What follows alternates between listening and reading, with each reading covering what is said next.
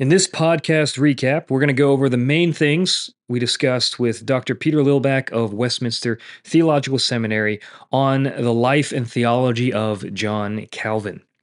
The first thing that we talked about was how John Calvin wanted his legacy to be about the Eucharist, his theology of the Eucharist. The Neo Calvinist movement of the late 2000s emphasized John Calvin's strong doctrines of predestination, election, and God's sovereignty, and Calvin certainly taught these doctrines.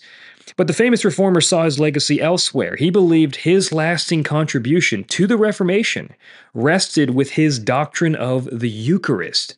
Calvin taught that the scriptures describe a real participation in Christ by believers in the Lord's Supper, in which faith comprehends the union between the sign, which is the bread and the wine, and the thing signified, what it points to, the body and blood of Christ. On the one hand, this virtualist or spiritual perspective denied the bare memorial perspective held by the followers of Zwingli and much of the uh, American evangelical vision of the Lord's Supper today. But on the other hand, Calvin denied that the substance of the bread and the wine transform into the substance of the flesh and blood of Jesus Christ, as taught by the Roman Catholic Church. That's a view called transubstantiation. The substances transform. Dr. Lillback describes Calvin's perspective with an analogy that the spiritual presence perspective is kind of like how the sun's rays touch us, but we never touch the sun. And in the Lord's Supper, the bright rays of God's grace touch us as if on a cloudless day. We do not touch Christ, but rather He touches us by the Spirit in a real way. And his deep convictions about the Eucharist shape the way that he understood the relationship between the church and the state. And that's the second main thing that we talked about Calvin's theology of the relationship between the church and the state. Calvin's high view of the Eucharist led him to take a strong stance against civil magistrates who attempted to partake of the supper in an unworthy manner. He rejected the state's authority over the Eucharist and advocated for a republican form of government in which the church and the state cooperated. His political philosophy influenced the Puritans with their emphasis on the freedom of conscience, and it also emphasized the Anabaptists who called for religious liberty in the United States. And Calvin's own story led him to champion an early form of religious liberty, as he found himself branded a heretic and forced on many occasions to flee from Roman Catholic persecution. And Dr. Lillback talked a little bit about how Calvin's detractors often point to his involvement in the burning of the heretic Servetus as evidence of the reformer's hypocrisy. How can Calvin espouse religious freedom or have this mentality of religious freedom when he himself seems to be going against it with his actions?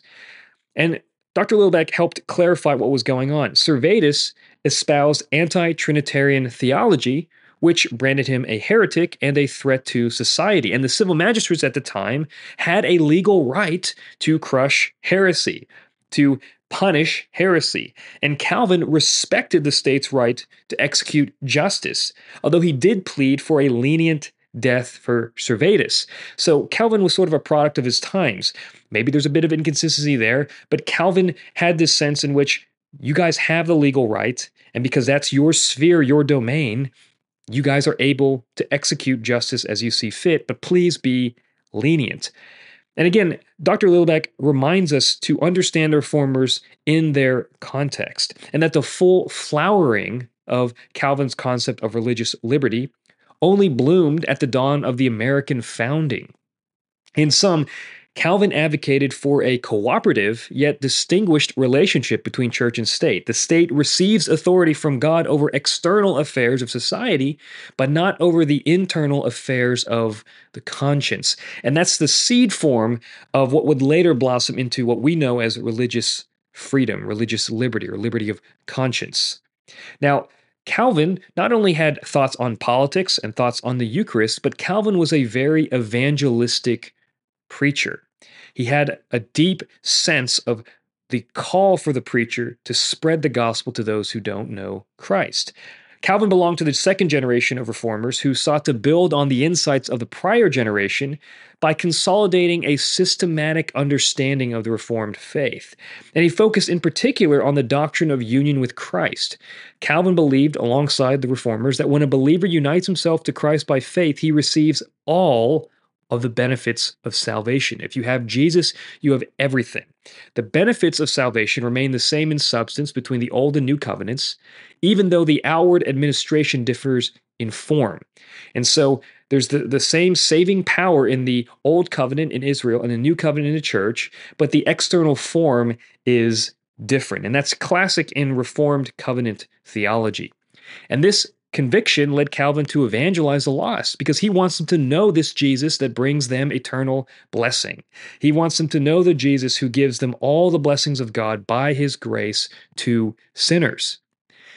People criticize Calvinists today for lacking evangelistic fervor because of their high view of God's sovereignty, but Calvin lived his life with this zeal for reaching the lost. Because for Calvin, God's sovereignty motivated evangelism because it took the pressure off the preacher to convert souls. And this perspective influenced his preaching ministry as he sought to bring biblical teaching to the masses through his Institutes of the Christian Religion.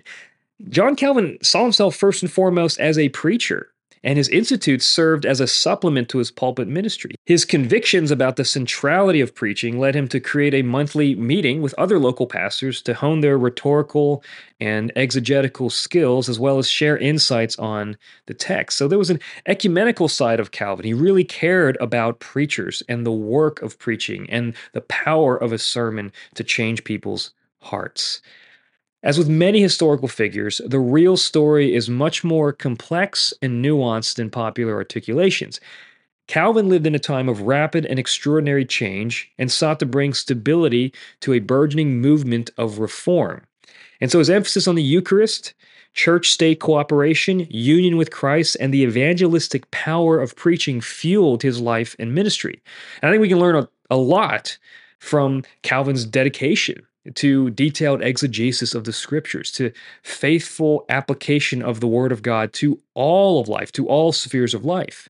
We can also appreciate the ways in which he paved the way for future generations to develop a philosophy of conscience and religious liberty, especially as we grapple with an increasingly pluralistic age.